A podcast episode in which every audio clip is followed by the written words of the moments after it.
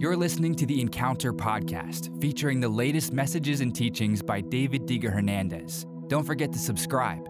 The Encounter podcast, encounter the presence and power of the Holy Spirit. Miracles may draw crowds, but they also bring controversy and criticism. When Jesus healed a man's hand on the Sabbath day, he caused an uproar within the religious establishment.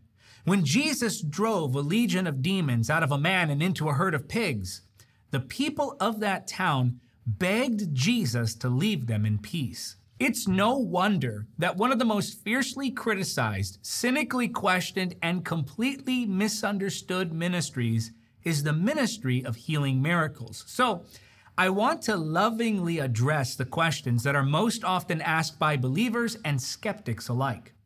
Are those who preach about healing just taking advantage of vulnerable people? Why aren't some healed? And why don't so called faith healers visit hospitals if indeed they have the power to heal? The biblically based answers to these questions will help to equip you in your understanding of Jesus' healing ministry. Question number one If you have the power to heal, why don't you go to hospitals? I've heard this question more times than I can count. Now, while many ask it sincerely, it's usually asked by someone who heard it from somewhere, imagined it was clever, thought it proved a point, and then repeated it simply because it sounded good to them. But this question is neither philosophically sophisticated nor biblically based. There are two types of people who ask this question. The first is the skeptic, who genuinely wants an explanation, and the second is the cynic, who really just wants a debate. Skeptics seek understanding, cynics seek conflict. Now, to answer the question. Firstly, this question is based on a faulty premise. The premise being that anyone is claiming to have healing power of their own or that they can wield it outside of God's authority. Ultimately, nobody has the power to heal but God. Even when we use language like God has given you the power to heal the sick, we of course recognize that this does not mean that anyone can act outside of God's will or disconnected from God's authority. When we say things like God placed his healing power within you or he's given you the gift of healing, we say this with God's sovereign involvement in mind. Even the spiritual gifts are subject to God's sovereign will. All we as believers can do is lay hands on the sick or pray for them. These miraculous signs will accompany those who believe. They will cast out demons in my name, and they will speak in new languages. They will be able to handle snakes with safety, and if they drink anything poisonous, it won't hurt them. They will be able to place their hands on the sick, and they will be healed. That's Mark chapter 16, verses 17 to 18. The Bible also says, Such a prayer offered in faith will heal the sick, and the Lord will make you well. And if you have committed any sins, you will be forgiven. That's James chapter 5, verse 15. We do the possible, God does the impossible. This is why I find it odd when critics of the healing ministry, like cessationists, for example, say things like, We believe that God still moves and does miracles. We just don't believe that God gives powers such as healing the sick to individuals anymore. Or they might say, We believe God still moves. We just don't believe men can heal the sick by their own will anymore. But who actually believes that the power to perform the miraculous ever came from human beings in the first place? Who actually believes that men ever healed according to the exercising of their own will or power? Who believes that man on his own will ever wielded the power to heal the sick? I sure don't. Going back to even the Old Testament, where cessationists admit that God was moving miraculously, we recognize that men like Moses and Elijah were acting in power, but according to God's will. Even the apostles did not have the ability to wield the gift outside of divine intervention. So it's simple. Just as God moved according to his will through people in the Old and New Testament, so God moves according to his will through people now. There's never anything in the teaching of Scripture that states otherwise. So, what then is the point of the gift of healing or miracles? Well, these gifts are given to certain believers by the Holy Spirit. You can see 1 Corinthians chapter 12 verses 4 through 7. So God chooses to use these individuals in the area of healing more often. But the power still comes by his choosing. The gift of healing is more of a series of divine assignments than a human ability. So that's first of all. Nobody is claiming healing power outside of God's involvement. Secondly, why do we hold ministers to a standard that not even Jesus met? In the scripture, neither Jesus nor the apostles are ever seen going to the hospital equivalents of their day. I mean, we could reference the time that Jesus visited the pool of Bethesda, but even in that case, the record shows that Jesus healed only one man there. And even in that man's specific case, we see that timing was a factor in Jesus' decision to heal the man.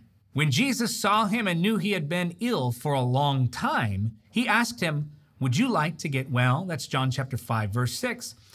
Now, Jesus asked the man, Would you like to get well? So clearly, there was something about both the timing and the man's readiness to receive his healing. Critics of Jesus' day who heard the story may have asked, Well, if Jesus really did heal that man, why didn't he heal everyone at the pool? Consider this too. The sick came to Jesus, he rarely went to them. As the sun went down that evening, people throughout the village brought sick family members to Jesus. No matter what their diseases were, the touch of his hand healed everyone. That's Luke chapter 4, verse 40. So, why isn't everyone who comes to us healed? We'll get to that in a moment. But so far, we've seen the faultiness of the premises behind the question if you have the power to heal, why don't you go to the hospitals? A, the question assumes that anyone is claiming power outside of God's power and will. B, the question assumes that the genuineness of a healing ministry is determined by its focus or lack thereof on hospitals. But there's another reason why this question is faulty, and that's C, it assumes that we don't go to hospitals. Literally, almost every single minister of the gospel who believes in healing that I know goes to hospitals and on a regular basis prays for the sick there. We often go to hospitals to pray for the most severe cases. Sometimes the people are healed, sometimes they're not. And this, of course, raises the question why isn't everyone healed like we see in the Bible? Was everyone in the Bible healed? I just showed you in John 5 that only one man was healed when Jesus visited many sick people at the Pool of Bethesda. And sure, there are many instances where we see Jesus healing with 100% effectiveness. But in fact, the Bible gives us several reasons as to why sickness can sometimes remain. Sickness can come about as a result of demonic attack. One Sabbath day, as Jesus was teaching in a synagogue, he saw a woman who had been crippled by an evil spirit. She had been bent double for 18 years and was unable to stand up straight. When Jesus saw her, he called her over and said, Dear woman, you are healed of your sickness. Then he touched her, and instantly she could stand straight. How she praised God. That's Luke chapter 13, verses 10 through 13. So sometimes sickness remains because the evil spirit needs to be dealt with. The Bible also teaches that disobedience can, in some but not all cases, cause sickness. For if you eat the bread or drink the cup without honoring the body of Christ, you are eating and drinking God's judgment upon yourself. This is why many of you are weak and sick, and some have even died. That's 1 Corinthians chapter 11, verses 29 and 30. Does this mean that every sickness is always a direct result of sin? By no means. Rabbi, his disciples asked him, Why was this man born blind? Was it because of his own sins or his parents' sins? It was not because of his sins or his parents' sins, Jesus answered. This happened so the power of God could be seen in him. That's John 9, 2 through 3. The Bible also demonstrates clearly that doubt can prevent healing. That was the case even with people who Jesus himself wanted to heal. And because of their unbelief, he couldn't do any miracles among them except to place his hands on a few sick people and heal them. That's Mark 6 5. Time and time again, we see that faith plays an important role in receiving healing. And he said to her, Daughter, your faith has made you well. Go in peace. Your suffering is over. That's Mark 5 34. And Jesus said to the man, Stand up and go. Your faith has healed you. That's Luke 17 19. And Jesus said, All right, receive your sight. Your faith has healed you. That's Luke chapter 18, verse 42. This, of course, does not mean that in every instance that people aren't healed, that it's because of their lack of faith. Those who minister healing are often accused of cruelty and accused of blaming the sick in order to save face when a healing doesn't occur. That may be true in some instances, but we also can't ignore the clear truths we see in Scripture. Though a lack of faith isn't always the reason someone isn't healed, we at least have to consider it as a possible factor.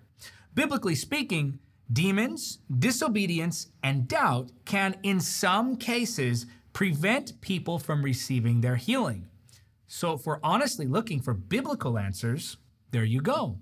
According to Scripture, those can be reasons as to why some aren't healed. But those aren't the only reasons that some aren't healed. We can't ignore the sovereignty of God. So, what should you think if you have faith, you rebuke all demons, and you repent of sin, but you still aren't healed? Well, all we can do is pray and believe and then trust God with the results.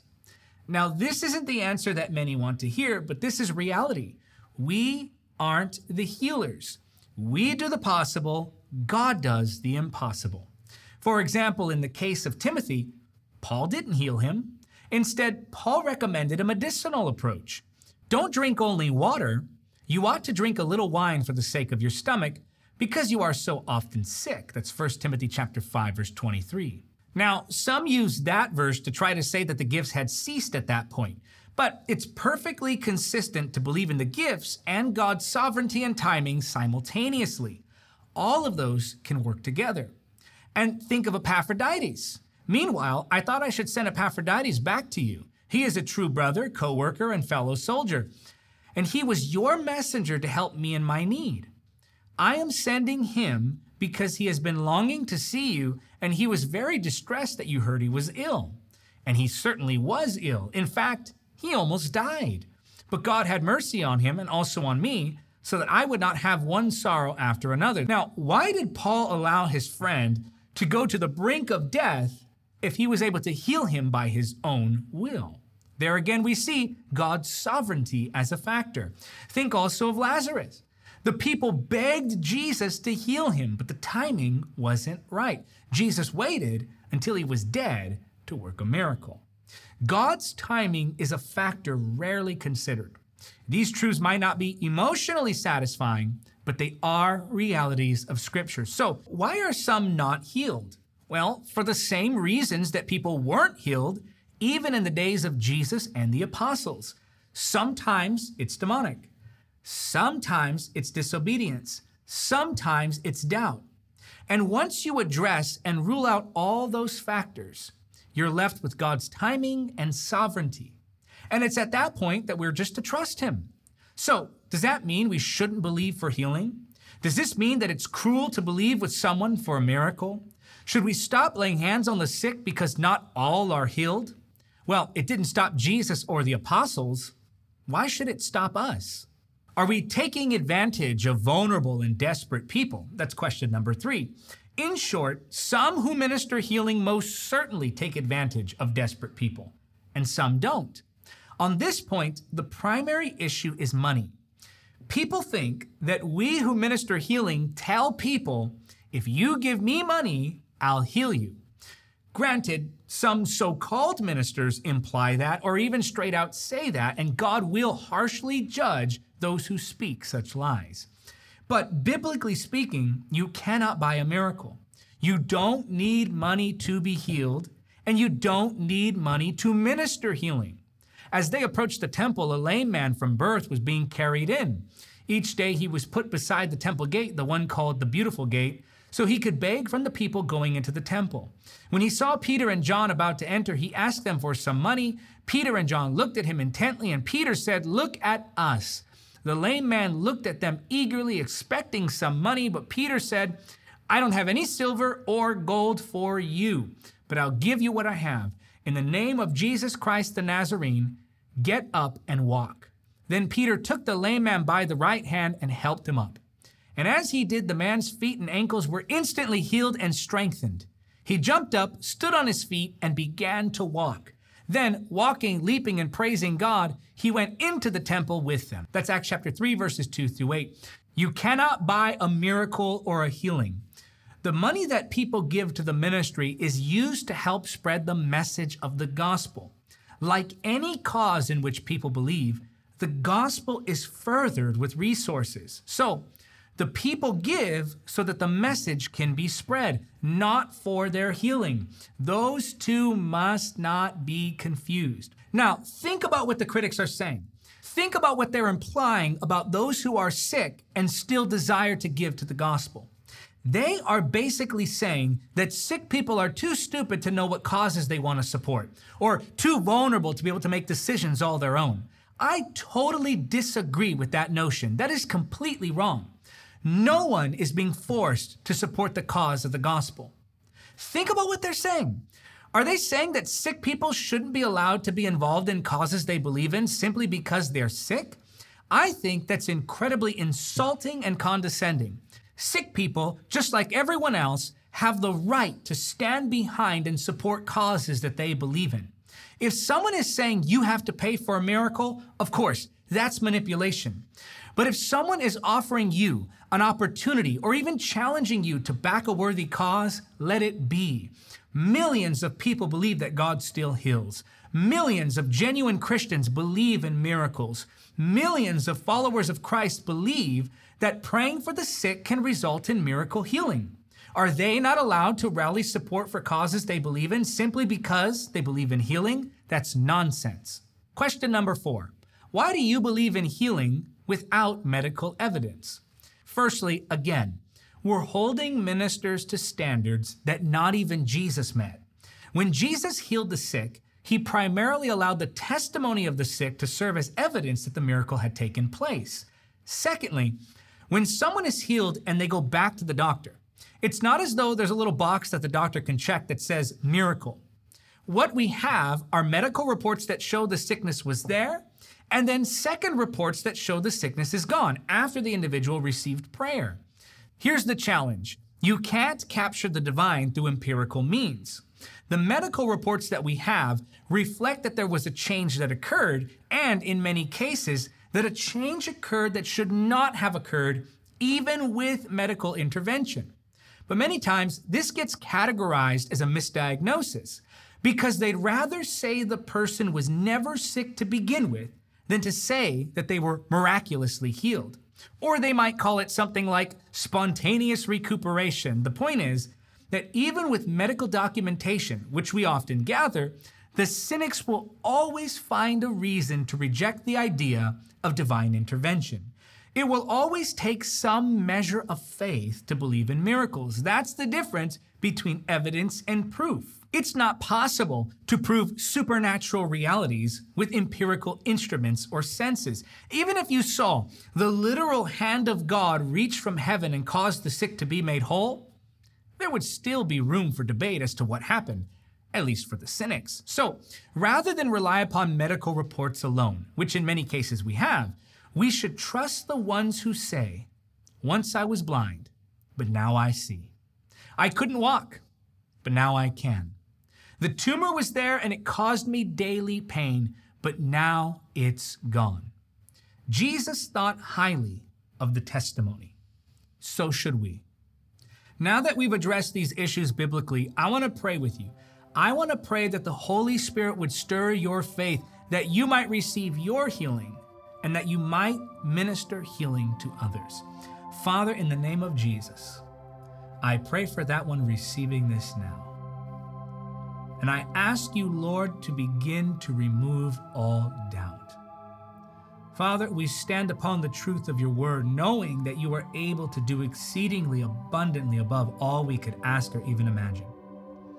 And so I pray that even now, your healing virtue would begin to flow. Touch your people, I pray. Stir their faith by the Holy Ghost. In the name of Jesus. And I want you to say it because you believe it. Say amen. Thank you for listening to the Encounter Podcast. Don't forget to subscribe. Support the podcast by becoming a monthly supporter or making a one time donation now. To give, just go to davidhernandezministries.com slash donate. Until next time, remember, nothing is impossible with God.